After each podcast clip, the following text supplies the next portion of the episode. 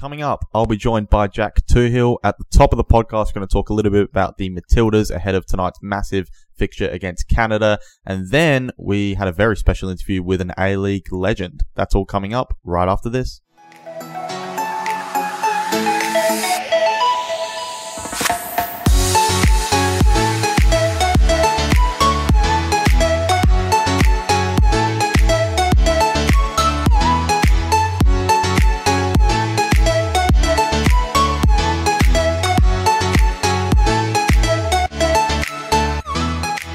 Welcome back to another episode of the Front Page Football Podcast.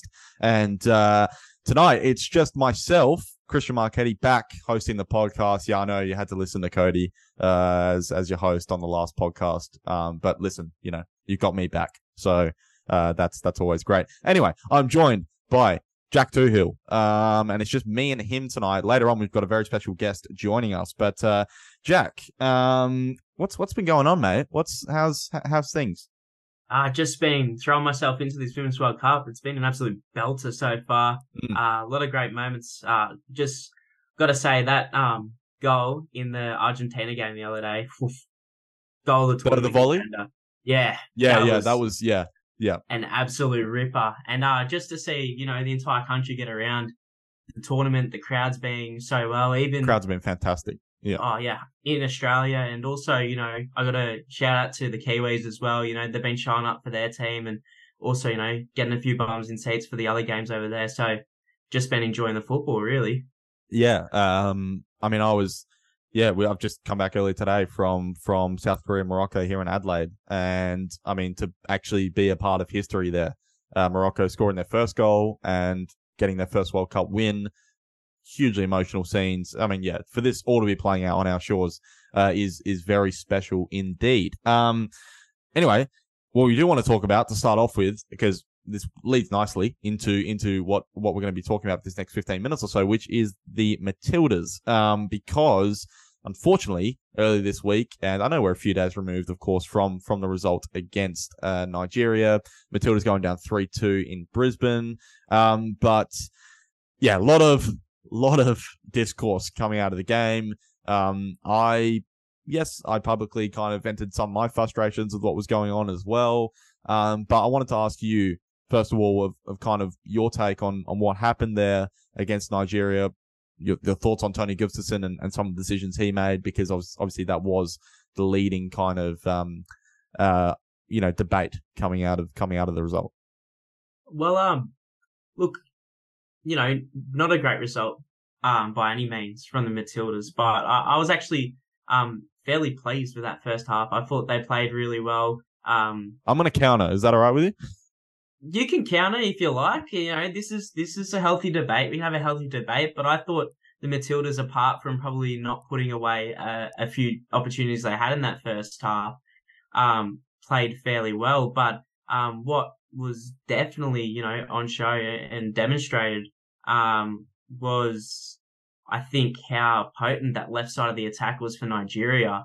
Mm. And, and, what I was, you know, personally mainly disappointed of, um, in terms of, you know, the coaching and, and using of the substitutions by Gustafsson is when, uh, Carpenter did need some support on that defensive line, which I don't think she was getting correctly from Claire Hart, not to single anyone out. I thought you know, she's been pretty good all tournament. Mm-hmm. It's difficult against a player of that quality, obviously, but, um, to bring Polkinghorne on in the 80th minute when you're, you're 3-1 down to finally get a little bit more support and steady the ship there, like too little too late. And just felt like a really big missed opportunity for Matildas to, to coast into the round of 16 when, uh, they did have the majority of possession. But full credit to Nigeria. Um, obviously physically they are athletes and they're lightning quick and they can run over the top of you. In that second half, that's exactly what they did on the counter attack, exposed some um, pretty big gaping holes in the Matildas' defense. And yes, obviously that third goal was a bit of a calamity between goalkeeper and centre back Alana Kennedy and uh, Mackenzie Arnold. But um, Nigeria, you, have got to give full credit to them. They've held Canada to a draw, the Olympic champions, and now Gordon beat the host nation of Australia um, if they weren't on anyone else's dark horse list um, at the price of the tournament, they certainly would be on that list now. Yeah, look, praising Nigeria is great, but uh, I do want to talk about um, look, so the so the Carpenter thing is interesting because the island game, which I was at, and I wrote a piece afterwards um, on on kind of my tactical, I guess, observations of the Matildas in that game. And look, the Matildas won one 0 They played all right, but they didn't really create much. Like, and that and that was a big thing which I came out of it uh, kind of thinking. And then Van Egmond, look, it's a great goal the Matilda score to take the lead against Nigeria. Fantastic, great work. Caitlin Foord, brilliant cutback, finish, everything you want, right?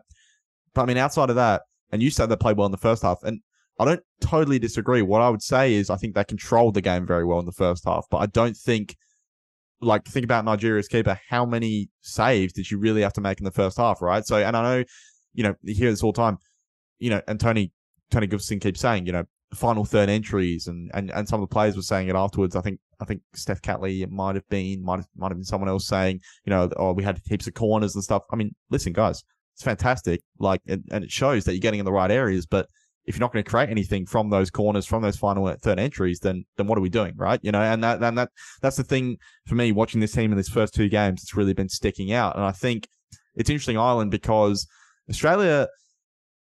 I actually felt against Ireland, so it's interesting with, with the two fullbacks, so Carpenter and, and Catley. So when Australia have possession, there's, there's quite a few times every now and then where, where either of them will invert. So they'll come inside as, as more like midfielders and and the winger on that side will kind of hang and, and play a little bit deeper and, and they'll try and kind of get overloads in midfield and play like that.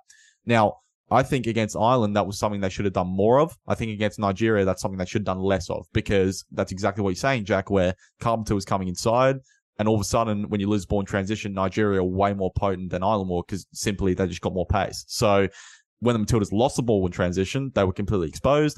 Um, and we saw that. And then also Uh, I will agree with one thing that Tony Gustafsson said for sure in this post game where he was talking about second balls. I agree with that. I think I think you know Matildas just weren't strong enough on on those moments, and and he's right. If you give that away to to those teams, then that's not good enough. But I mean, that's that's probably the only thing he was right about. I mean, let, let let's be honest here, right? I mean, the and, and you mentioned the Polkinghorne substitution, and you mentioned it from a defensive perspective, but I'm thinking, and I, I'm still a few days removed from it, can't believe in the 80th minute of the second game of a home World Cup, uh, the Matildas coach has sent his centre back up front to score a goal or to, to, to get back in the game.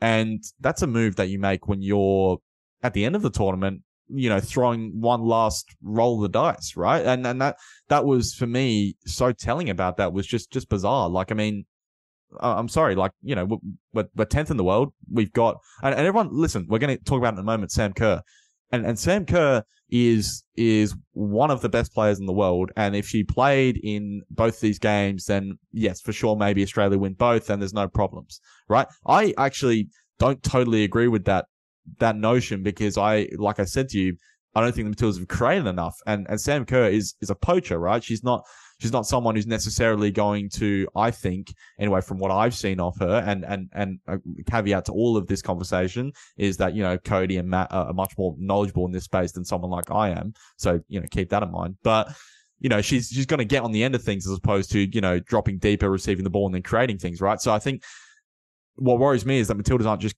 just not creating enough full stop. And I think that, you know, to do that with 10 minutes to go in the second game of the group stage of a home World Cup, was just a massive sign of defeat. Like it was just, it was just bizarre, right?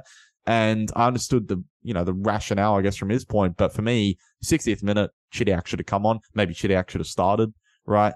Um, and that's, that's, you know, a whole other thing, right? Um, and yeah, it's just, I don't know. It's, uh, it's a bit strange. But, but my other point kind of talking about current stuff was, I mean, you've got Caitlin Foord out there. You've got Hayley Raso just signed for Real Madrid. I mean, it's, it's, look, it's not like the Matildas are devoid of quality without Sam Kerr out there. I mean, there's, there's, there's a lot of quality in that team, you know, that they, they should be able to create more than what they are. And that's, that's for me been the sticking point. Well, um, I, I just wanted to touch on a few things that you sort of started there. Um, yeah. their main source, you know, of, of attacking phases um, even when Kerr's on the pitch, is, you know, getting it out wide and, and utilizing the cross. And that's really good when Sam Kerr's in the team because she's physical. She knows how to lose a defender and she knows how to win the ball in the box. That's, that's one of her, her many gifts as a striker. And, yeah. you're talking about how she doesn't drop deep, but playing in the last shoulder, she opens up a lot of space. That's right. For the wingers to get into space, for Caitlin Foord to be able to take the ball, dribble at a one-on-one situation and defender. And I think we, you know, you saw it against Republic of Ireland and, and you saw it a little bit more pertinent against Nigeria without Sam Kerr then making those sort of runs that takes the defender away from Caitlin Foord When she does dribble, which is fantastic at, there's always two defenders coming in and closing her down, even when she gets into more advanced positions. But, um, you know, I think this is probably a point we have to look at retroactively after the tournament, but the, the, the squad selection, you know, it's unlucky that, you know, Mary Fowler and Sam Kerr picked up injuries, you know, specifically for this game. Of course, Mary Fowler did play against Republic of Ireland, but, um, you know, you've got a Kyah Simon who, from what I've heard and I've seen, hasn't trained with the team in the lead up to this tournament. I'd, has I'd be shocked if she sees the pitch based on what, yeah, you know, yeah, is, is coming out of camp. Yeah. Out of camp. And you had, you know, you, you had, I mean, not a lot of people fans there, but you had Larissa Crummer who was still fit. You also had Remy Siemsen who was getting some minutes with Leicester City. Michelle Heyman. Michelle Heyman was banging them in, and I was definitely on the Michelle Heyman um, coach. No, I mean, listen, but here's here's, here's yeah, I've seen a couple a uh, couple pundits out there as well mention Heyman, and the thing for her as an argument is if you wanted, the thing is if you if you want to back up the Sam Kerr, for me, what you want is someone who can perform Sam Kerr's role similarly. So not necessarily he's going to have the same quality, of course not, but hmm. can perform the role. And I'd say Michelle Heyman's a, pretty good poacher, right? So I think, and and you could get crosses into her and do that sort of thing. Now I'm not. Again, you know, I, I am not knowledgeable enough in this space to, to to speak about, you know, or speak to who should have been selected, and this, that, and the other. But all I see is you've selected a player who doesn't seem like she's going to be ready at all for the tournament, which which I, I just think is bizarre, right? Yeah, it, it is bizarre, and it's definitely something that has to be discussed at the end of the tournament. It's probably not useful to discuss yeah. it now, but um, if you're looking at team selection as well, you mentioned Alex Chidiac. I mean, when she came on, she was the most exciting player on that. That's when the Matildas started creating chances, Jack. Yeah, and that's and that's when the Matildas got it back in the game. I mean, uh, you know, too little, too late in stoppage time, but she creates so much room, and we've seen it with Melbourne Victory, and and so many times over, when she gets on the pitch, she just makes stuff happen. And in mm. a game, when you're losing, even at two, the point where they're at two one, and it looks like, you know, we, we really just need a result out of this team. We need something to happen. That's the role that Alex Chidiac really needs to play in this Matilda squad. And the fact that um, Gustafsson hasn't figured that out yet um, is, you know, a little bit concerning. Um, and, and heading into this Canada game, you know, that that's a game where you need players who can just create something out of nothing. You need those special talents to go up. Well, against. I mean, particularly if we're going to be in a situation here where it's one all with ten minutes to go and the Matildas need a goal, right? Like that's that's where and and this leads into the next point where where Sam Kerr is going to be available for the game. Now, I think personally, it, this hasn't been confirmed. You know whether starting or not. Personally, I, I don't think she's going to start. I just I just don't see it. Right. Um. I think there's a scenario where she starts on the bench, and I think if it's nil all at half time, probably Tony, you know, I'd advise him anyway, just goes fuck it and let's bring her on and let's just go for this because we like. There's got to be a feeling coming out of this camp going in this game that like you just can't get knocked out in the group stage of a home World Cup, and it, but it's you know it's different. This isn't like Qatar in 2022, right? Playing in a home World Cup when you know they're not they're not really ready for it, right? This is this is a top ten team in the world that we're talking about. This this would be a disaster on on on so many levels. So, you know, I think I think she's going to be a sub, um, and I think then I pose the question to you: if that if let's let's say we're assuming Sam Kerr's going to start on the bench, how do you tinker with this lineup? Maybe from Nigeria, do you stick with the same lineup and just change tactically what you're doing, how, or does someone else come in? Does Chidiac definitely start for you? How do you how do you tinker it? Well, I was pleased with Van Egmond's play um, as a shadow yep. striker, and um, I think that she's she's earned a place um, throughout that game in that team. Um, in terms of tinkering, you know, I think that what we haven't seen from Gustafsson, excuse me, there, um, is that during games, I think that beforehand his tactics are solid.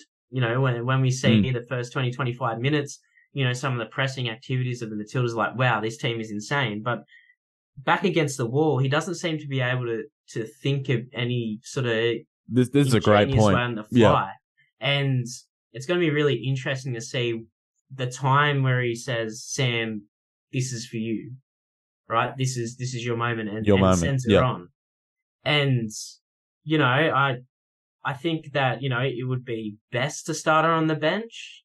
But when you need a win out of this game, like, and, you know, if, if Sam Kerr and the medical team dangle the carrot in front of Tony G's, you know, face, I wouldn't be surprised if she was on that starting 11. Yeah, yeah.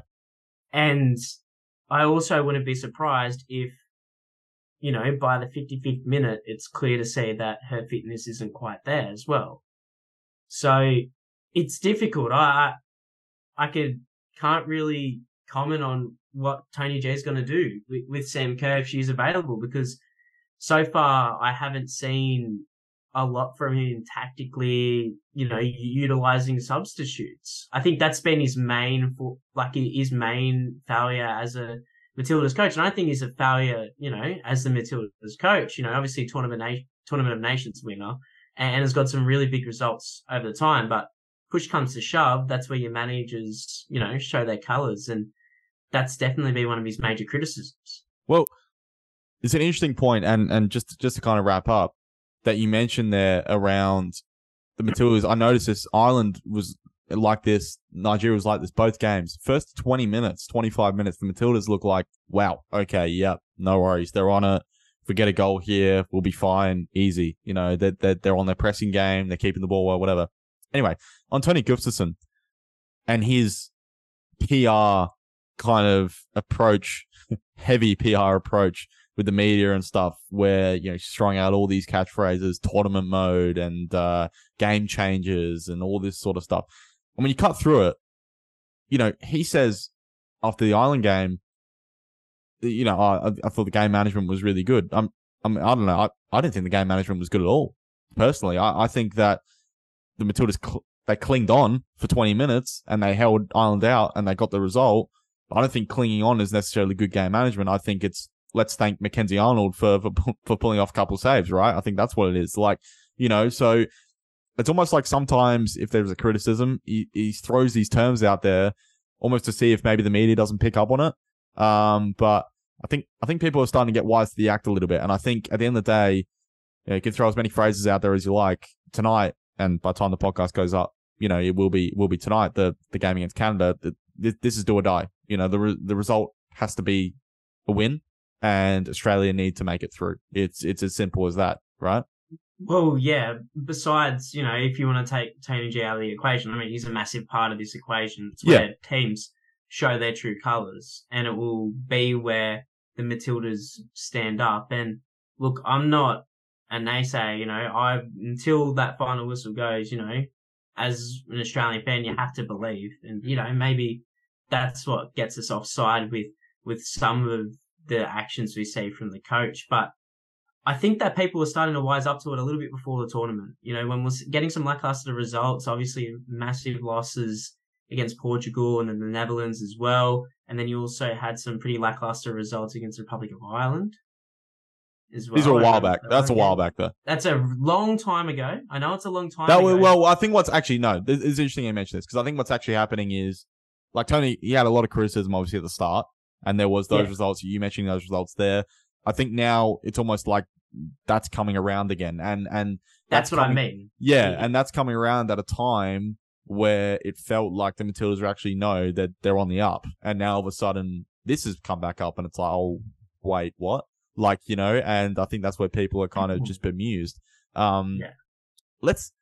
I guess the only other thing I'd add is that there is potentially a psychological effect with Kerr not being available too on the on the squad, right? And I think I, I just think I've noticed that a little bit too. I think they seem a little shell shocked what to do at times in possession. They don't have you know, they don't have the, the talisman up front, right? It's, it's, it's a, it's, it's a big, it's a big absentee. Um, and it's interesting because if she doesn't play, you know, or if she's on the bench, I mean, if she doesn't start, then okay, you know, you're faced with that problem again. So you, you need to find a way to battle through it, you know. And this is this is where the top t- top nations are, are made of, right? You look at look at Norway, good example, right? Lost the first game, drew the second game, not looking good, and then just came out and thrashed Philippines, right? You know, like that's that's kind of what the Matildas need. They need a, a big response statement to really say, listen, you know, forget that Nigeria result, forget the fact we didn't play our best against Ireland. We've still got quality and we can still do this. And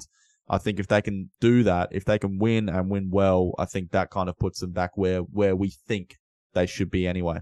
Any anything you want to add on this before before we uh, take a break?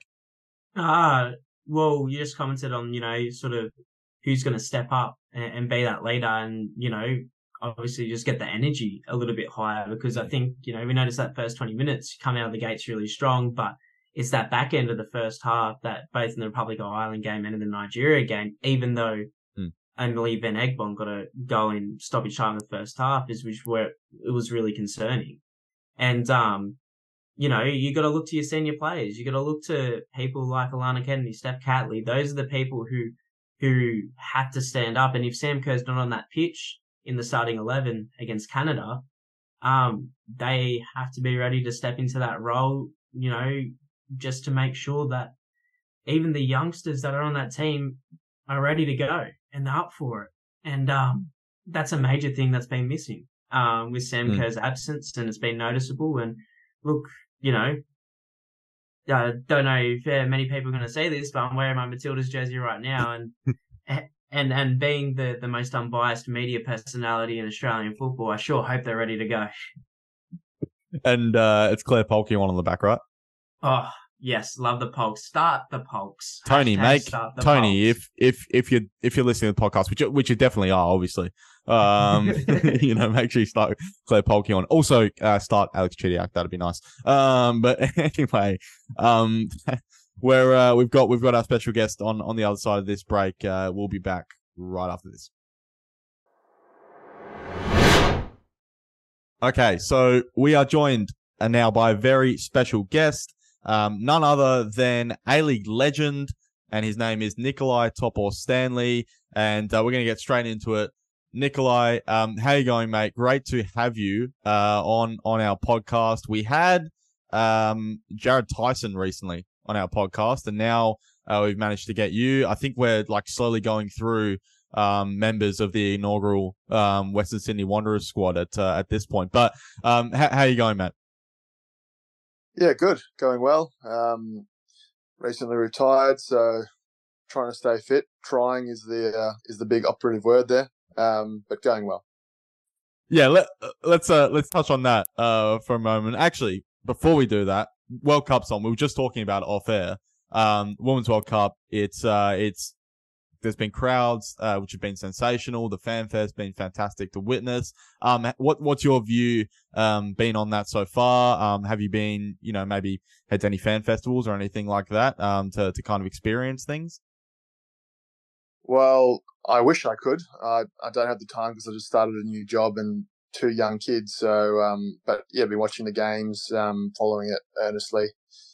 And it's just been great to see the buzz and, and the fan engagement. Um, especially, you know, there was, you know, I think a lot of naysayers thinking that, you know, it wouldn't be uh, much of an event, but I think it's been uh, proved wrong. It's been, it's been a big success and um, the football's been great too.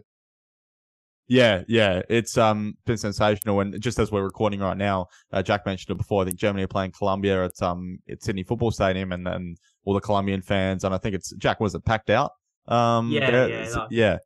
It so looked, it's um, it looked pretty packed to the brim, and the color was just amazing. And to see, you know, such a you know great international tournament here down under, you know, as a football fan myself, you know, something that you always dream of to see that sort of stuff, you know, capturing the imaginations of your country. So, um, if the Women's World Cup, if that's if that's the minimum, it's certainly um, I think over delivered in that sense. Yeah, no, it's been fantastic, and uh, long, long may it continue. Um, all right, Nikolai, uh, you touched on before about how how retirement's going, um, and that was obviously announced in April. Um, that uh, that you retired from professional football. Of course, you're still playing though, uh, with with Lambton in, in the local league. Um, how's how how are you finding it though? Not, I guess, being involved, and I mean, it's the off season at the moment in the A League anyway, but not being involved, I guess, in the professional environment, kind of day in day out, um, of of of, of an A League setup. Yeah, it's certainly been a change, um, and one that I'm certainly not used to. I'm, you know, I'm still trying to find my feet in, uh, I guess, what life looks like post professional football. But um, yeah, I'm, I'm busy. Um, I've got two young kids, four and five years old, that are running me ragged. Um, still, yeah, playing, um, if you want to call it semi-professional football in the NPL here. So that's keeping me, um, you know, engaged in football and still have a bit of camaraderie, which is good. And started a new job, um, which is yeah, a, very different pace of life, but um, still trying to get my head around that, which is, I guess, occupying my thoughts and my time. How um I guess because this is always something which is talked about, um, particularly someone like you who's involved in the game at top level for so long. Um, has you know the PFA played any part sort of in in in your experience and even even other people that you know kind of transitioning from that moving out of professional phase and kind of getting into you know now you know working day job and and and semi professional environment is is that something have you found um that they've kind of helped you with with something like that?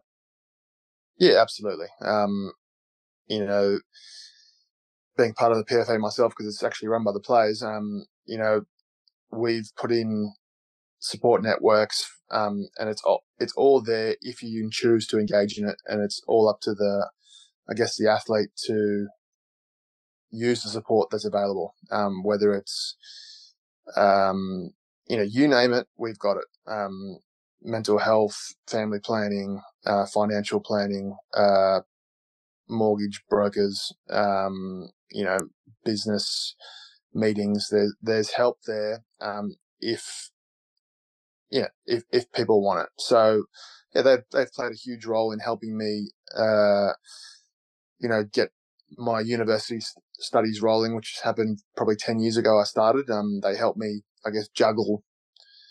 Um, you know, even applying for uni, um, because at, at that stage, um, you know, there were a handful of online options, but it wasn't as prevalent as it is now, especially with COVID. You know, everyone's doing online stuff now. Um, but yeah, I mean, they, they helped me get that ball rolling, which I guess gave me a degree in the end and brought me down the pathway, which is what I'm doing now, which is strength and conditioning.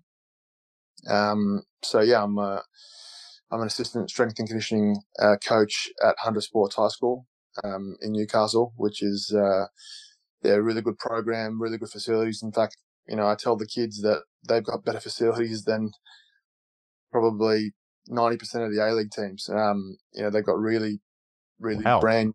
Um, they've got cracking facilities out there. Just personally, my parents live like a block away from that high school and it's cracker. they've got the world at their feet.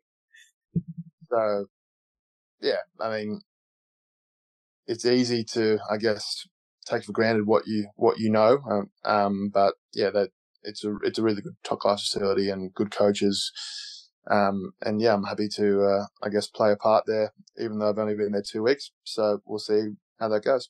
And uh, just quickly, Nico, with that transition from professional footballer to now, you know, obviously a, a semi-pro, if not a local footballer with Lambton and also going into, you know, a, a regular sort of work week. What's been the hardest part of that transition? I know that as a professional footballer, it's very much a full time job, and if not, you put in more hours than a regular full time worker. But what's been the most difficult point of that transition? Do you think? Um, I, I talked about this to my wife today actually because she said, you know, how are you going? Like, she was checking in with me, I guess, like how how am I feeling post football? And I said, look, I I'm kind of waiting for something to hit me, um, because as, as yet it hasn't. Um, maybe it's because, you know, we, we moved into state, which was hard enough. Um, you know, we set up a house here. I'm still unpacking boxes from my garage actually a month later. Um, starting a new job, um, meeting new teammates. Um, so I've been very busy and it hasn't really, I guess, hit me for lack of a better word, um, that I'm no longer a professional footballer. Maybe it will, maybe it won't. I, I, I don't know. But as, as of now, I'm not really, um, you know, I'm not really dwelling on that fact. Um, but yeah, maybe it'll come in a couple of years, or maybe it'll come on the first round of A League, round one, where I'll sitting there going, you know, oh, now now it's really hit me that I'm no longer there. Um, because yeah, a, it was obviously a huge part of my life and a huge part of my identity. But I also learned a while ago that um, that's not all I was. You know, I'm a father. Um, I've got many different strings to my bow than just being a footballer, and I kind of uh, consciously made that decision to to be a bit more rounded as a person, not just a footballer. So maybe that's going to help me instead. As I said, maybe in two weeks I'll I'll be a balling uh, mess of emotion, but so far so good. Yeah, um, you mentioned strength and conditioning. So is that something that you always had an eye on um, towards the end of your career that you wanted to get into that? Um, not quite. I mean, I, you know, it's only a really, you know, a discipline that's been around for hmm. at least in the A League for the last decade, seriously. Um, and I guess my first proper strength and conditioning coach, um, you know, we, we still keep in contact. Um, he's over in the LA Galaxy at the moment, heading up their program. Um, you know, I kind of was interested in what he did and, you know, how did he get there? And, you know, we, we were, I guess, friends outside the football field too. So he kind of got me interested in it. And at that time, I think, yeah, I was around 27, 28. I realized that, yeah, I had to, football wasn't going to last forever and I had to kind of branch out and educate myself. Um, and that was a starting point. Um, I guess initially it was always with the aim to stay in football and, um, yeah, stay as, uh, as long as I could in the, in the A League environment. Um, but now that I've got, uh, kids and I've done that, I kind of wanted to step away from the A League a little bit, um, and learn my craft outside of just football and learn about other sports, um, athletics, basketball, you know, you name it. We've got, we've got it mm. at a, at the school. Um, and it's a good environment for me to learn in, um, actually coaching eager young kids. So, so yeah. So now, correct me if I'm wrong, I believe 379 A League appearances is the, is the number I've got. Um, and I'm going to put you on the spot here. Is there any moments that really stick out to you? Any highlights? Any anything you look back on and go like, wow, that was you know to experience that was really cool, or or a goal that you scored which was um which is incredible. I think I think Jack has a question later about about about one of your dubious goals, but anyway, um, any, any anything that uh, sticks out? Um, look, there's you know, there's all sorts of moments where winning the Asian Champions League is obviously an obvious one. Um, playing for my country for the Socceroos, going to the Olympics. These are kind of obvious ones that you can point to, but I think what I'll really remember and cherish is, and it sounds kind of corny, is that I, through sport, I kind of found out, you know, what I was made of. Um, and, you know, I've been through, yeah, the highs and lows and of injury, of of failure, of um, self doubt, um, and the fact that I could deal with it and come out the better side, the other side, uh, you know, a better person. Um, I guess is my I feel like is my main achievement, and I've been, you know able to put put things in perspective by having kids as well. Um, so it's not just about one game or, you know, winning an A League championship. Um, it's the kind of journey that led me to be who I am today and, um, see life in a, in a, in a sort of unique perspective. So I guess that's a bit wishy washy, but, um, something that I think about, um, myself. Um, and, you know, I get asked that question a lot you know, is is there one moment? Is there is there one goal? Is there one defining moment of you? Um, but whenever I go back to thinking about it, that's that's what comes up. That it was a you know 17 year career of of you know a, a lot of happiness and a lot of good times, but a lot of a lot of hard and shit times to, to put it bluntly. Um, and to be able to deal with it is, I guess, my uh, my greatest, uh, uh, I guess, what I what I hold pride in.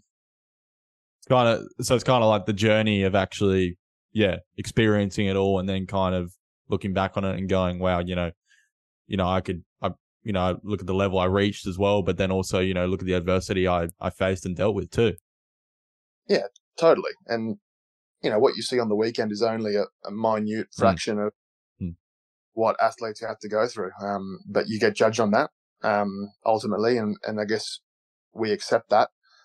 Um, but there's a whole lot of other things that go on the background, um, pressures, um, you know, personal issues. You know, we're football is people. You know, like there's uh, we're not immune to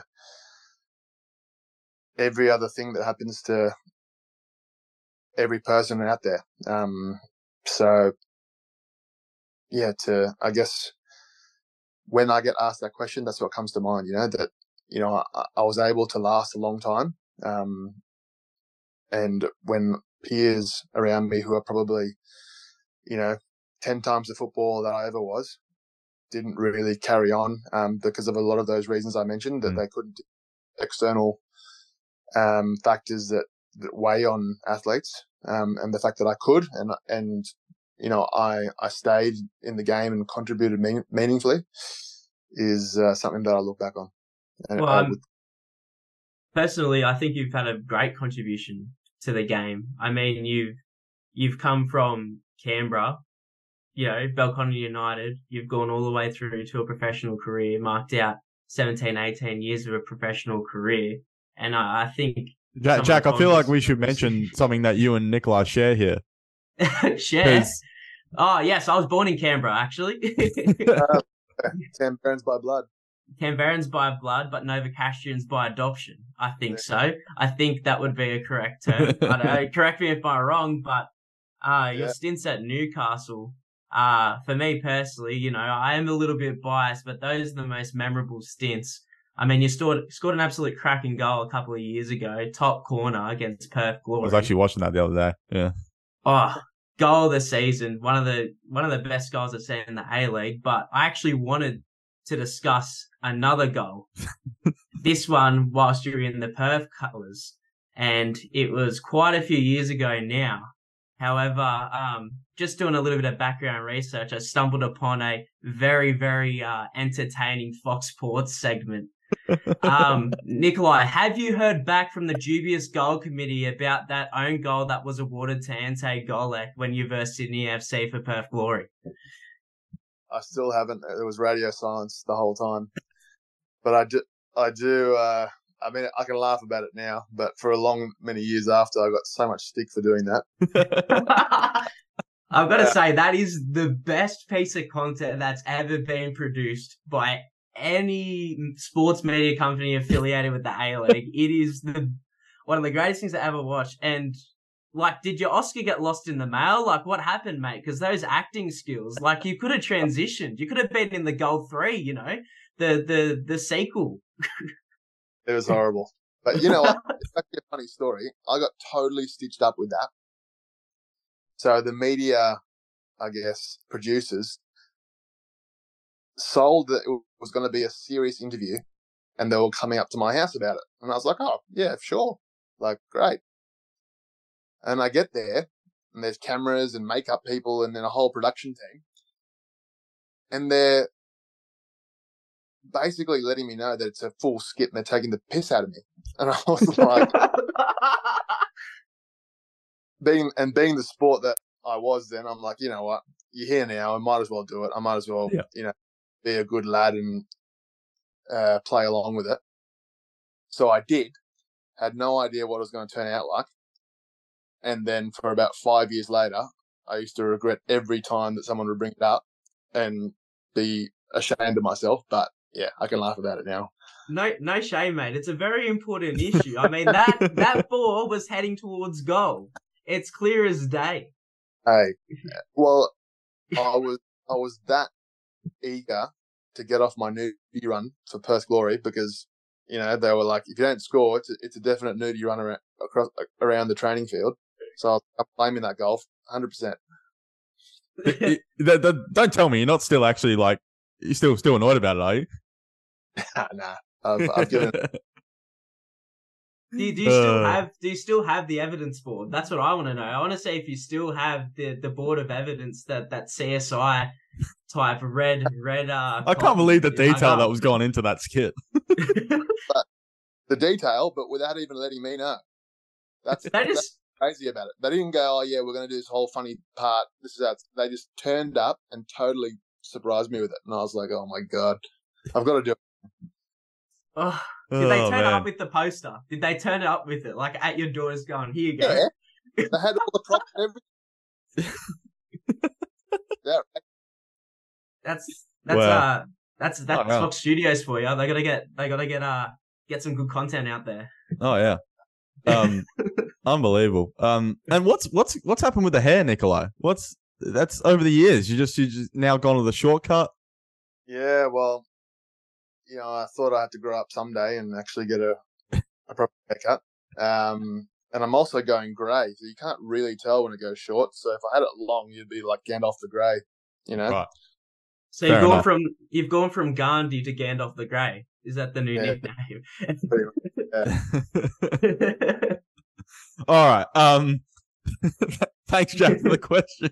Um, now, uh, back on, you actually touched on strength and conditioning before, but I wanted to ask you because, I mean, rarely do we get the chance to kind of talk to someone who's been, you know, in the league since 2006 all the way now to, you know, 2023. So you've really seen the league kind of evolve through its, its darker days, its, its, its better days as well. Um, like what have you noticed, you know, kind of what, what did you notice, I guess, over your 17 year career in the league kind of, um, you know, in terms of maybe things that evolved with clubs, uh, things that evolved the league, uh, things maybe that didn't go so well. I mean, what what what were some of the main things I guess that you noticed uh, around around the development of the A League? Yeah, it's a, this is a can of worms we could open up here, but um, look, I guess from you know when I, when you're younger, especially, you don't tend to notice a lot of detail because you know you're fresh in the league. All you want to do is play, and all you want to do is train. And you you you know you have a very narrow, I guess, field of vision that which is yourself. You know, you're very you know self centric, and you're not really paying attention to the outside. You know how clubs are run, um, and then as you get older and as you as you realize how things work, you kind of take notice and you go, oh, okay, this is this is how things work. Um, but I can definitely say that the professionalism and how clubs are run in terms of staff, in terms of detail of training schedules, and even the level of coaching has dramatically changed um, from when I when I first came in. You know, we yeah we you know we we were doing sometimes we were doing ice baths in in wheelie bins that had dead birds in them. That's not um you know and I was like, what's going on here? Like that wasn't either even too long ago. But yeah, we you know we had our gym space was uh I'm I won't mention the club, but it was it was yeah it wasn't fit for you know even a prison. It was it was pretty bad. Uh, um, um, but funny thing is, we made do, and we didn't make excuses. Um, and we just got on with the show. But nowadays, as I said, you know, that there's a lot more resources in terms of um, staff and money putting into training facilities and having, you know, good hotels and um, travel. Uh, so a lot of that has changed with the time. You know, the level of football, um, you know, it's, it's arguable that, you know, a lot of people think, oh, it was better here, it was better there. Mm. I feel like the level, the general level of the A League player has gotten much better, but there was certainly in the early days, you had maybe three or four really key players that won you a game and you relied on them continuously to provide something. And if they didn't, You know, it wouldn't happen for you. Mm. Where the general level, I think of the, and especially the defensive and tactical awareness of, of teams is, is certainly much better. And I think that comes with the coaching. It's, Mm. it's more physical. Um, you know, I, I even look back at games, you know, a long time ago in footage and I see like, wow, like we, we, it looks like we're hardly running in moments where now it's far more faster paced. Um, it doesn't seem like there's much, uh, you know, rest or it's, it's go, go, go. Um, but yeah, sadly, um, fan engagement hasn't been great. Um, at the A League level anyway. Um, especially, yeah, I mean, you can see back that there was huge numbers, especially um, at certain games and certain clubs, and now it's kind of dwindled a bit. And that's another can of worms that we can, Yeah. we can, we we could go all night about why that is. Absolutely. Um, yeah. I've done it a But- few times on this channel. We have. We have. Yeah. So, but yeah, I think I think generally speaking, it's the football and how clubs are run is certainly is certainly improved. Um, you hope that the fan engagement goes with that. Um, but yeah, that's uh, that's another story. Yeah. No, Hey, for sure. Yeah. You just touched on key players that'll win your matches uh, throughout your career, and you you've played for a multitude of LA clubs. You know, Sydney FC, Perth Glory, the Jets, Wanderers, and also Western United. Um, out of your teammates through you know any of those club stints, uh, who was you know maybe like a key couple of players who, if they were on the team sheet, you just knew that you were going to put up a good fight and a good performance on that you know afternoon or evening.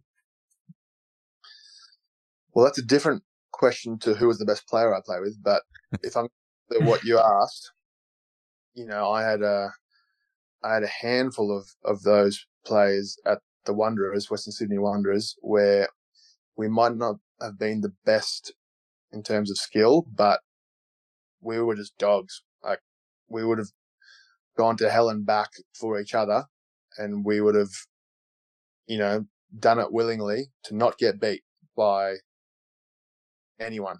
You know, it didn't, we played and I think that's what got us to an Asian Champions League final that we just made no excuses.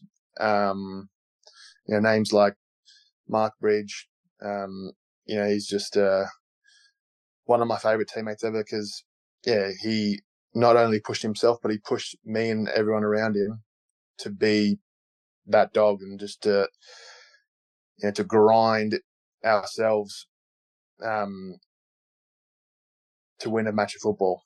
Shannon Cole, Michael Beauchamp, Ante Covic, these, uh, Brendan Santalab, you know, those guys, um, you know, uh, as I said, not, not the most talented footballers and not household names in terms of flashy players, but I knew when I was taking the field with them that it was, it was wartime and it wasn't just, yeah, we would have, uh, gone, we would have gone, we would have played two matches back to back and not, not complained about it, you know?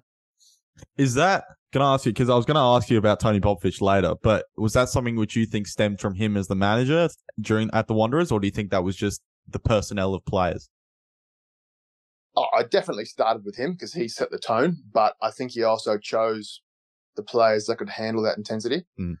and also reflect what he wanted because you can't just get buy-in from Tom, Dick and Harry from the street just because you're Tony Popovic. You know, you have to recruit people that are willing to go to war for you based on their character, which I guess he's might have found hard last year that he, you know, he, even though he had a good team in his Melbourne victory, that's, you know, if you don't have the people to buy into what you're selling, it's very hard to, Mm. to, will achieve regular results, um, and really keep your troops, I guess, engaged.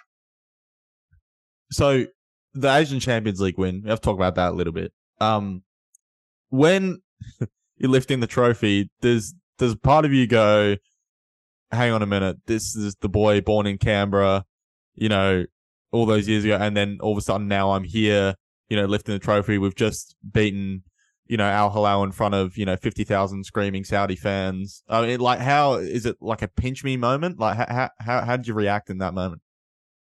It was 70,000. 70,000. My bad. Yeah. Jeez. Tell you what, the atmosphere is crazy. You could not yeah. hear each other talk. Um, it was a bit like that. Um, it was uh, a mixture of a lot of things. Like, what have we just done? Um, how did we get away with winning that game? Because it was Covic in that game, Golden Glove. Some of those saves were amazing. yeah, that was part of it. Um, you know, it was a lot of it was relief, it was joy, it was um, pride, it was uh, thankfulness. It was, you know, I mean, I rang up my parents just thanking them for, I guess, helping me become a footballer. And without them, you know, I, I was overcome with emotion, you know, and I was just talking to them saying, you know, I was just so thankful for the hours that they put in to helping me achieve what I wanted to achieve, which was ultimately my first real trophy in in uh, professional football. Um, well, not my first real trophy, but you know, I guess you know the the ultimate um, success. Mm. But it was quickly short lived because we were on a plane straight back to Australia and had a day off, and then we went to Wellington. So Mm. to play A League. So it didn't really last too long. You know, we had that 48 hours of of enjoyment. We had a really good reception coming back to Sydney Airport. Um, that was amazing. Um, the fans, you know, packed out Sydney International Terminal and were basically singing and, and going nuts for us. And, um, you know, we shared that great moment with them, but then it was over. And it was, you know, you have to put that aside to concentrate on, on playing another game in three days. So it was a bit surreal. Um, but yeah, obviously a moment that, you know, I'm filled with pride thinking about it. Um, but it was very surreal that it was very short lived. Just to touch on that, um, yeah, as a group with the Wanderers, obviously like huge amount of fanfare when you won that Asian Champions League and a huge step forward for Australian football domestically as a professional game.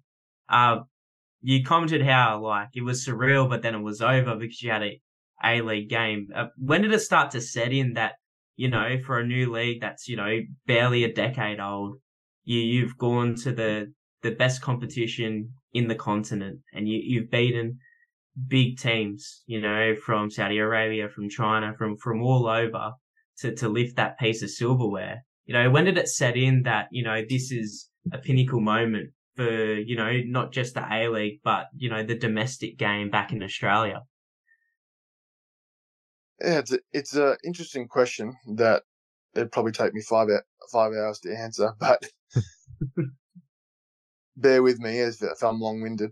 Um, it doesn't actually set in because as a professional athlete, you're almost told to or conditioned that you have to move on to the next one because you have it a game.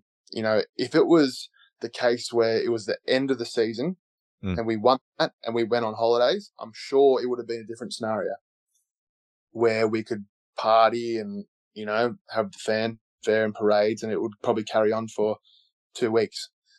But because it happened at that time where we were basically just starting the A League, you're almost, you know, you can't, we don't really have time to celebrate because thinking about the next game and you obviously, you've got pride and as I said, you, you're the moment directly after the game, but we were into recovery mode after that game into ice baths, into pool um, sessions, and yeah, clearly we were we were hanging around with the trophy and you know dancing down the down the, the hallways of the hotel. Um, but it was yeah, kind of a strange feeling that you re- didn't really get to enjoy the the fullness of of what we did.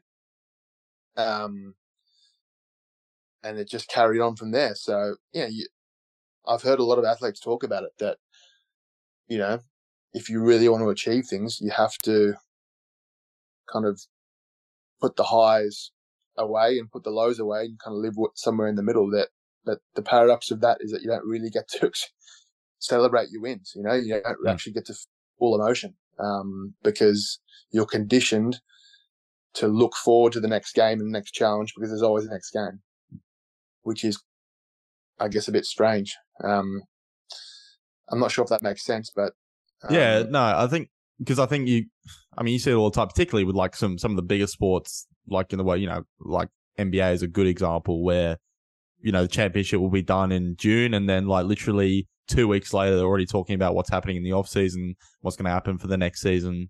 You know, is this team going to have a dynasty, or are they just going to fizzle out? And like, I, I mean, I'm talking more from a media perspective, I guess, but even even from that perspective, everyone just moves on straight away. So yeah, I can I can see where you're coming from. Um, I, yeah, it's interesting what you said though about as an athlete actually being conditioned to. I mean, well, no, you actually have to just kind of move on and move to the next thing. I will ask you though, that night that you did win it, is there any surely is there any anecdotes, any any interesting stories back in the hotel?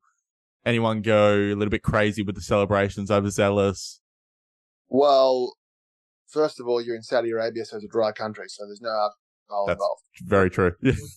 one, but there is a funny story, which I was I couldn't believe. So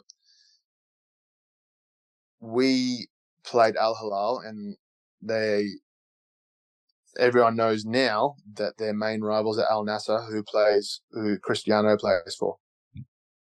Right? But that wasn't known at the time. You know, it was, uh, um, anyway, so they were there supporting us because it's their biggest rival and they tried to get thousands of tickets to the game to support us, but, you know, Al Hilal wouldn't sell them many tickets. And anyway, it was a big thing. So when we won, there was about a hundred of their fans around our hotel shooting AKs in the air. like, and we were like, going, what is going on here? And our police detail was just acting like it was nothing. And this is the middle of suburbia, and I was like, holy, holy crap! Like, this is weird. But it would happen to be completely normal. Oh, mate, far out. Yeah, Jesus you red tracer bullets just go, and we're sitting there going like ducking for cover and getting ushered into the hotel by the cops. So it was pretty crazy. All right. Um, I'm actually going to ask you because now it's not Saudi Arabia, but you actually did spend some time in the UAE, um, mm-hmm. playing. Um, again, any any stories? Because whenever whenever we seem now, I know I spoke to Michael Moroney once, and he was talking to something about he was playing in China for a bit, and he was talking something about um I can't remember off the top of my head now, but something where they they basically appointed the head coach. They got rid of the head coach and they appointed someone as a head coach had like basically no qualifications, like stuff like that. You hear something else about you know the chairman's picking the teams, not the coach. I mean, sometimes with with some of these Asian leagues, particularly more maybe not now because those leagues have developed a bit more, but particularly five ten years ago, um, you had like these these kind of interesting maybe um way clubs were being run. So any anything uh, anything from your time there? Um, well, I'll start off with the fact that so I was, I guess, contracted three games into their season, which they lost the first three. So they sacked three of the four foreigners and the coaching staff after three games. Yeah, th- this is kind of more along the lines of yeah, what what I've heard. Yeah, like, that was interesting in itself. Um. So, yeah, and I guess if you want to call the board of the club, which were, you know, elderly uh, Emirati men used to come to training, but and they would have you know a pet hawk on their shoulder, or like a baby liger, which is a lion cross tiger on a chain, just sitting around the training ground. It's like, yep, this is this is just you know what we do.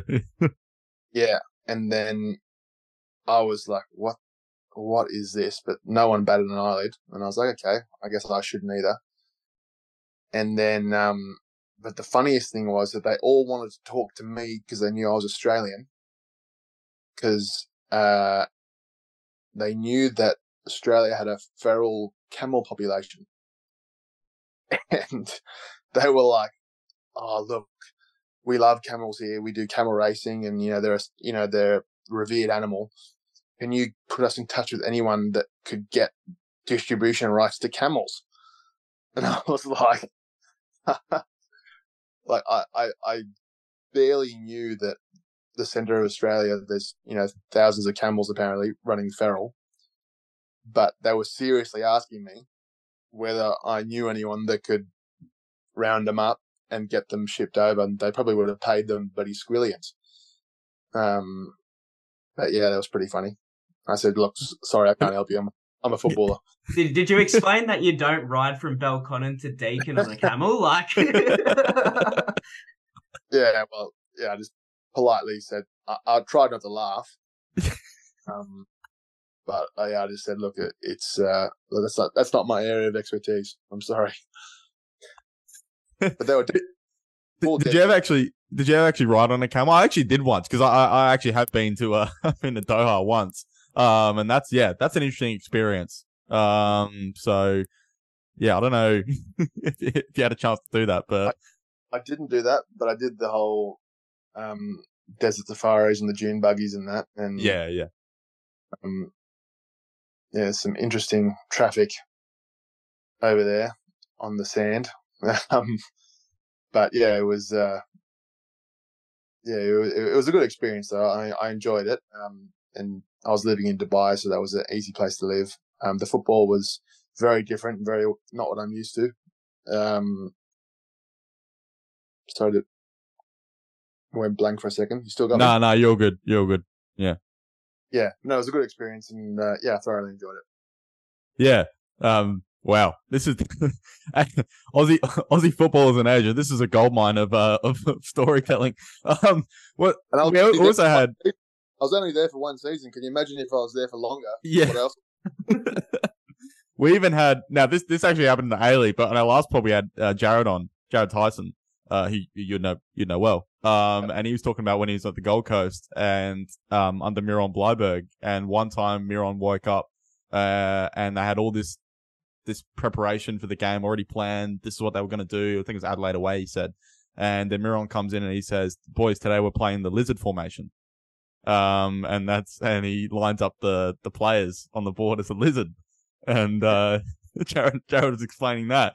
So um, yeah, you can uh, you can imagine yeah what what I'm thinking here, just in all these, these different uh, different stories. But um, nah, look look, it's uh it's always good to to get to get some insight. Um, on um yeah, also you actually mentioned before, obviously you, you played, of course, um you know, at the Olympics, um, for, for Australia, uh, in, in Beijing. Now that was, um, you know, right at the start kind of of your career. I mean, how, how was that? Because that's, you know, in, in an Olympic environment, but you're still really starting out your career.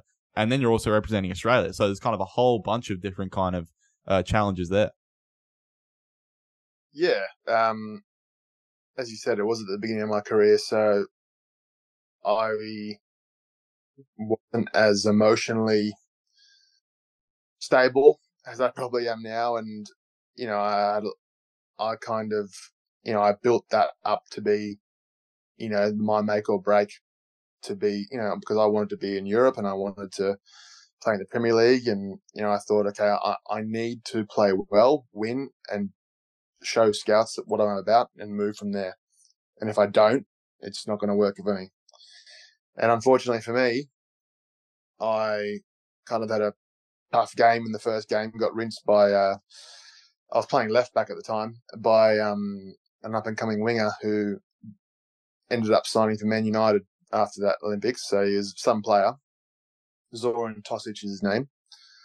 Um, and then I got dropped for the rest of the, for the rest of the Olympics. So that was very hard for me to, um, I guess, accept. Mm. And uh, yeah, at the time I was I was filthy, and I was, you know, I was uh, pointing the finger at everyone but myself by saying, you know, it was because I, in the end, I can now accept that I had a bad game and the coach did what he had to do to to win a game, and it didn't work out for all of us.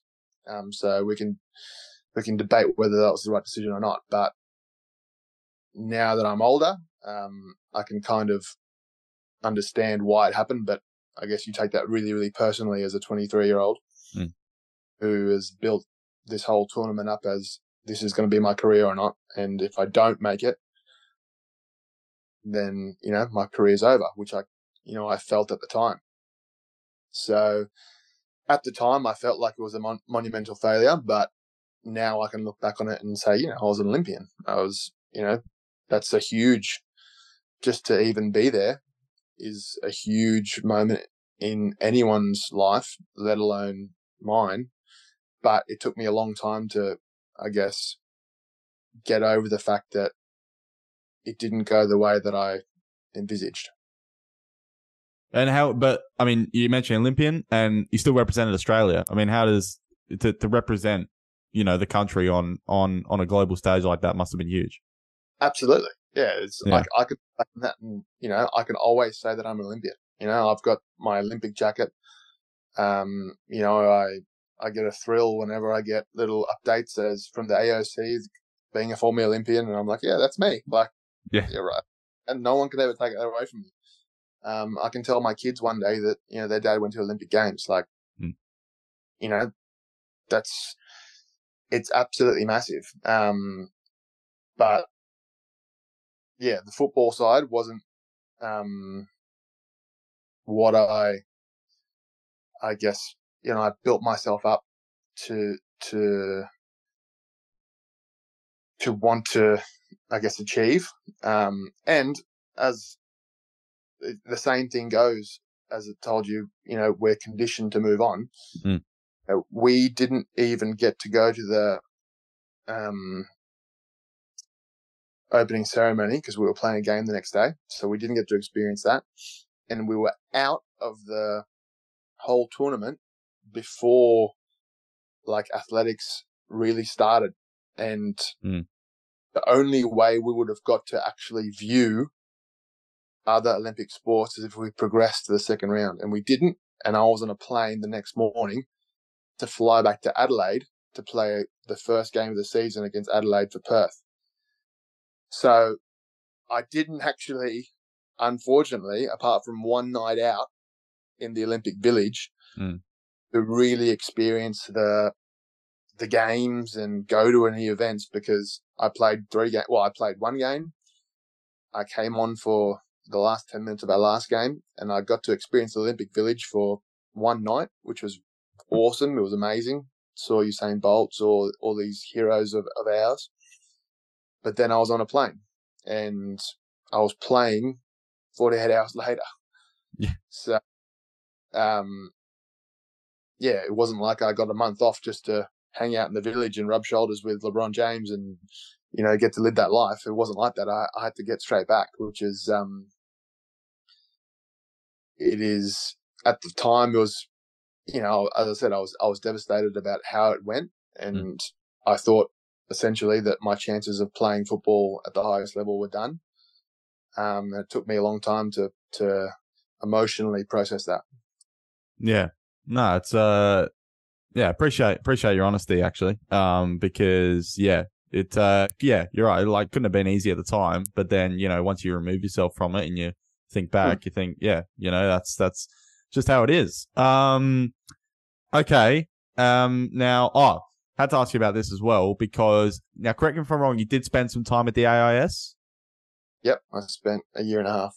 Year and a half. Now, um, again, another can of worms. We could open it. We could go into it. Um, but it's a massive topic all the time in Australian football. You know, why was the AIS shut down? You know, why'd they do that? Blah, blah, blah. Um, some people say, I know it was right. Some people say, no, it wasn't. Um, I guess what was your thoughts on your time there when, when you were in the AIS? Um, and then, you know, if you had any further thoughts, I guess, on the model, um, and, and what it did, because obviously, you know, we do have to mention that it did produce a lot of some of our finest footballers. Excuse me. Um, but, uh, but yeah, then obviously there's there's some other disadvantages which which came out of it as well, um, too. So what what I guess is your kind of take on that? Well, I absolutely loved it. Um, you know, I felt like it was the first time I really got to experience full time football, full time coaching. Um, obviously facilities are great.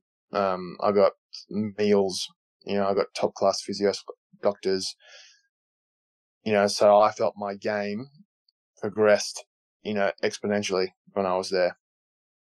You obviously with like minded people who are, you know, at that time the the best of the best youth players in Australia and we're you know we're at each other's throats every day competing to be you know you know to beat each other but also be teammates and to um but we also got along like a house on fire outside of the outside of the, the football field so you know I'm still really close with a lot of the guys that I went there with and um I believe it was because of that bond you know we we lived in each other's pockets 24 hours a day. Um, but lived and breathed football. And then from that, we were in junior Aussie teams, the Olympic mm. teams to, so that kind, that bond grew. And so, yeah, um, whether it's appropriate still now with, you know, uh, A League clubs taking on that burden, I don't know. Um, it's a different time. Um, mm. and would it still work?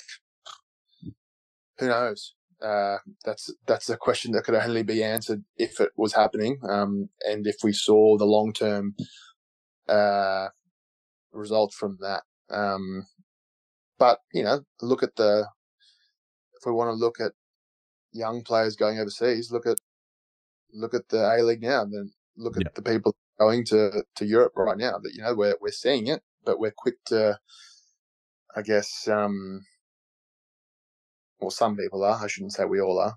Some people are quick to kind of poo poo the standard of the A League and, you know, say that we're, we're not a footballing nation yet. We're producing some pretty good players that are going on to play and some pretty good coaches that are going to play, you know, coach in the Premier League. So, you know, I think it's time that we got along the train, but I guess it's tall poppy syndrome in Australia, isn't it? Yeah, yeah, there's definitely there's definitely a little bit of that. Um, and I was going to actually ask you because, and Jack will love this question. You're both from Canberra originally, and there's reports, and I believe it is going to happen, uh, that Canberra is going to have a team in the A League in in a couple seasons' time. I just want to get your thoughts, Nikolai, on on on A League expansion into Canberra. Um, because we've got we've got one of our contributors, uh, Jeremy, who's based in Canberra. We've got podcast dedicated to to Canberra football as well. Um, and for me, from the outside looking in, I mean, I'm not on the ground, I'm not involved in Canberra football, but I can see that there's definitely some interest there, and there's definitely a lot of talent which comes from there. Yourself is one, Tom Rogic is another big one. Um, so I guess you know, what, what's your thoughts on on that a potential team? I guess in in Canberra. Well, I'll caveat this with I haven't lived there in 17 years. Yeah. So I'm sure a lot has changed. Um, but yeah, I mean, look, it's it's got a rich history of of producing mm. play, um, and a rich footballing culture. Um, so I I've got no doubt that there'll be interest there for, for the game. I I hope, I sincerely hope it's a success in terms of, um, you know, crowd engagement and um, you know, good football. Uh, I do hope that because I, I want to see the, the game continue growing. You know, I'm not a, I'm not one of those guys that will sit there and criticize and go, oh, you know, it was better this time and, you know, blah, blah, blah. I, I, I really want it, football to be the number one sport in this country in terms of, um, fan engagement and, you know, media content. You know, I want to see that, um, as much as anybody. So, but can I tell you what will happen? No, like I, I, I don't know. Uh, it's going to be uh, interesting to see, and um, but I sincerely, yeah, I sincerely hope that it is a success. Yeah, um, I think I, th- I, think we all do. Um, any any expansion teams, of course, that come into the A League. Jack, any any anything? Sorry, you wanted to you wanted to ask Nikolai?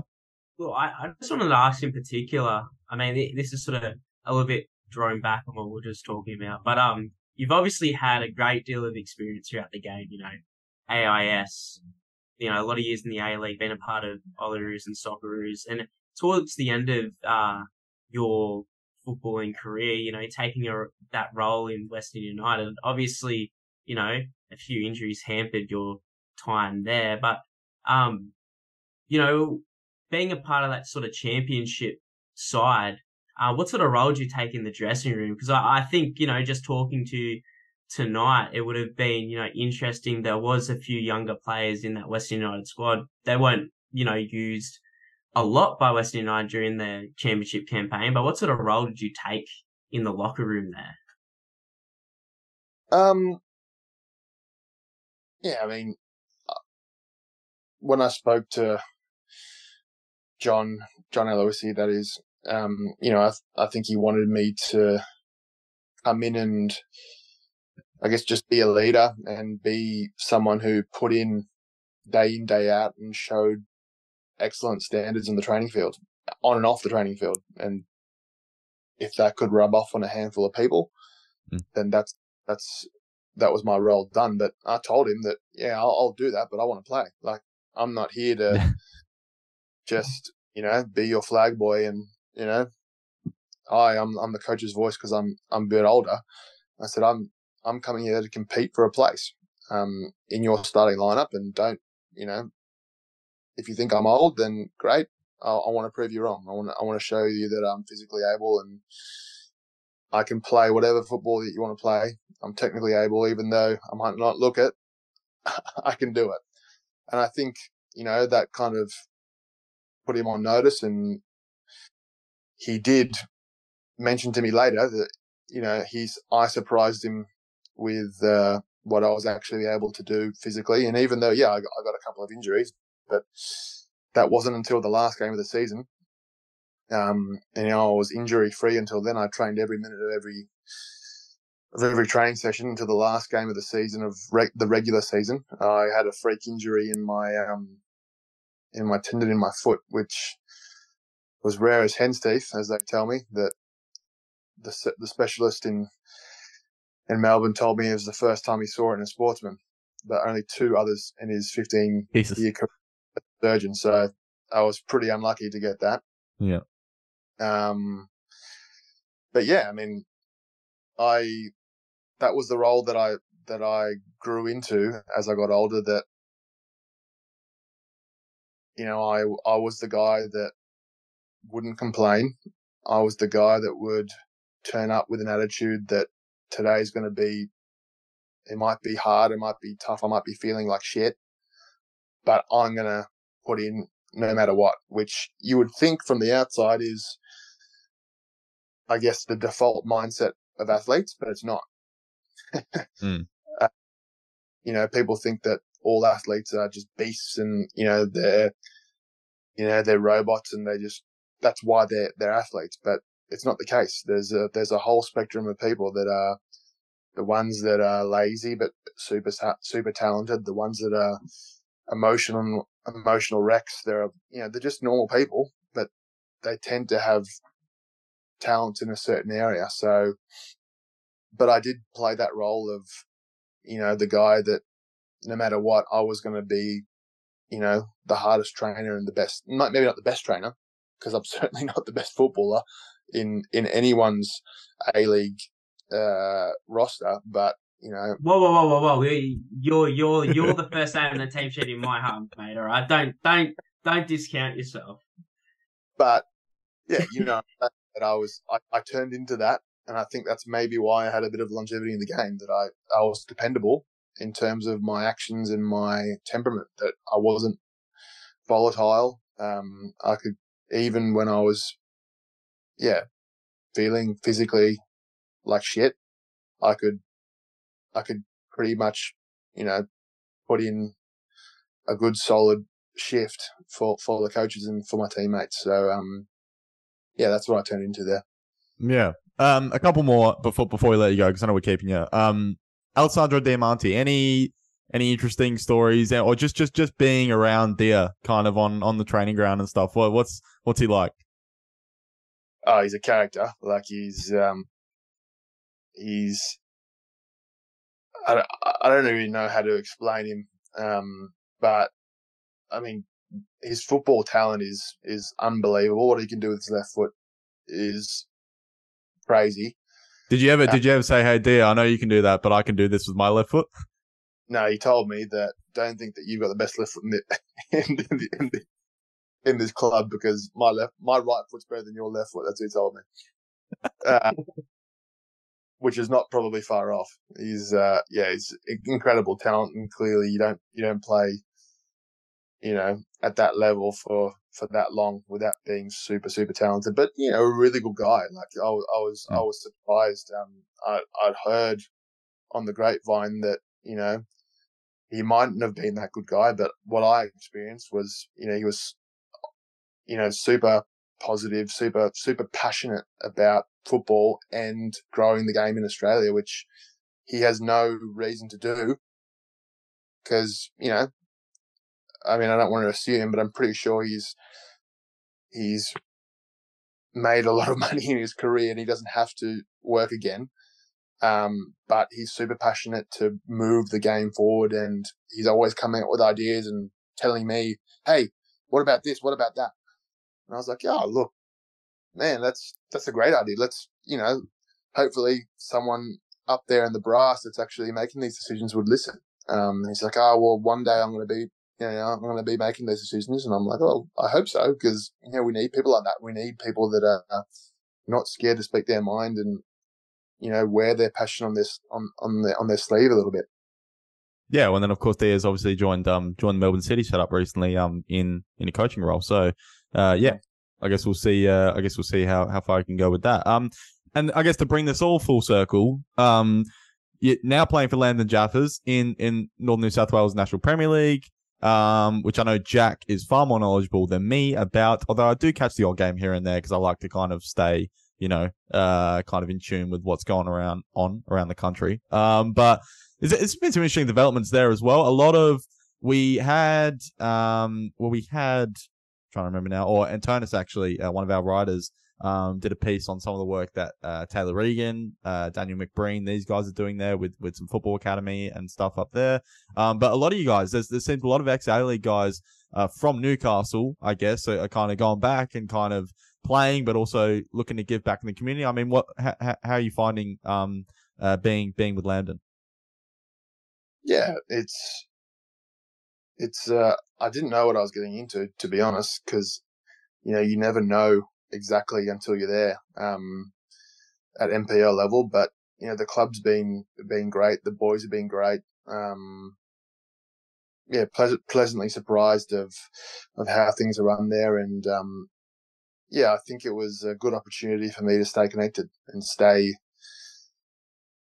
you know, in the change room environment where I know that that's something that I would miss if I just gave it up cold turkey.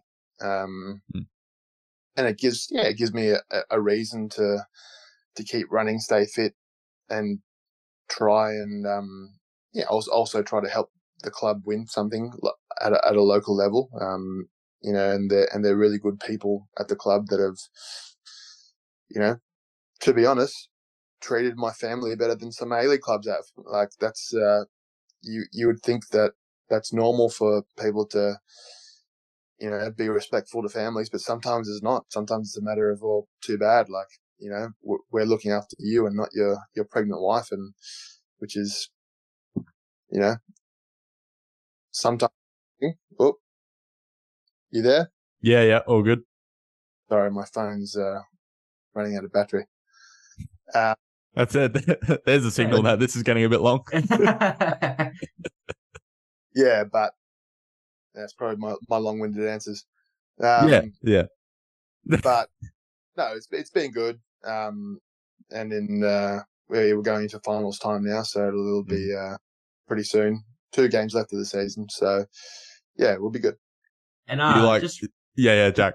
Sorry, just real quickly. I know you're heading into finals time, but uh, just on the next couple of seasons, you know, forever how long you're hanging around the National Premier Leagues and all the New South Wales. Are you excited for a bit of pro rel ball coming in in the next couple of years? Yeah, I think it's uh, it'll be a good dynamic to. I mean, I I hope you know it's it works as as intended. You know, to to to have people really think about th- that kind of thing and and to have a pathway for clubs in the third division to really see the light. Um, but you know, as we as we know, that time will tell whether that was a good decision or not, and whether it'll be actually stuck to. Um, but yeah, it'll be, it's it's certainly a, a, an interesting dynamic.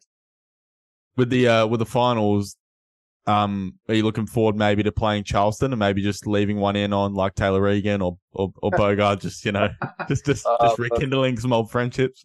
Look, they're big boys, and um, but no, I'm not a, I'm not that kind of player to leave one in on anyone because I'm the the one and only time I tried to do that, I injured myself. So I'll, uh, yeah, I learned my lesson from that one. uh Nikolai, um, absolute pleasure uh to have you on. Um, and uh, yeah, on a on a on a Sunday night at that. Um, and uh, yeah, uh, terrific insight uh, into into your career. Um, yeah, and uh, I think uh, I can't speak for Jack, but I think it's it's really important to kind of um some of you guys, you know, just after you finish your A-League careers and stuff, to just kind of reach out and and and see what's going on, but also you know just just just to kind of reflect back and and just have a look at, at what you've achieved because uh yeah, like as we went through throughout the whole podcast, uh, which interview's gone about an hour. Uh, you know, it's uh, it's a lot, it's a lot that you've achieved. Um, and uh, yeah, you should be very um very proud of that. I think uh, as well. So um, yeah, um, eh, Jack, anything anything you, you wanted to add before we before we wrap it up?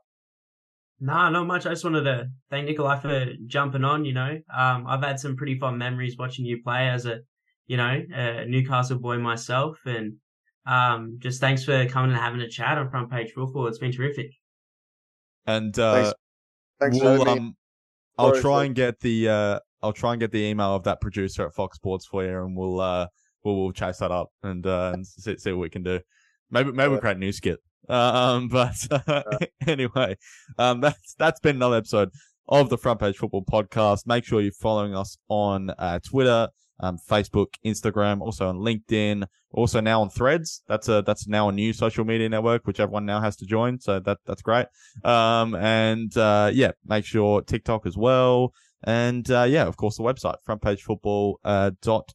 So uh, yeah, um, that's all uh, for this episode of the pod. And uh, until next time, it's bye for now.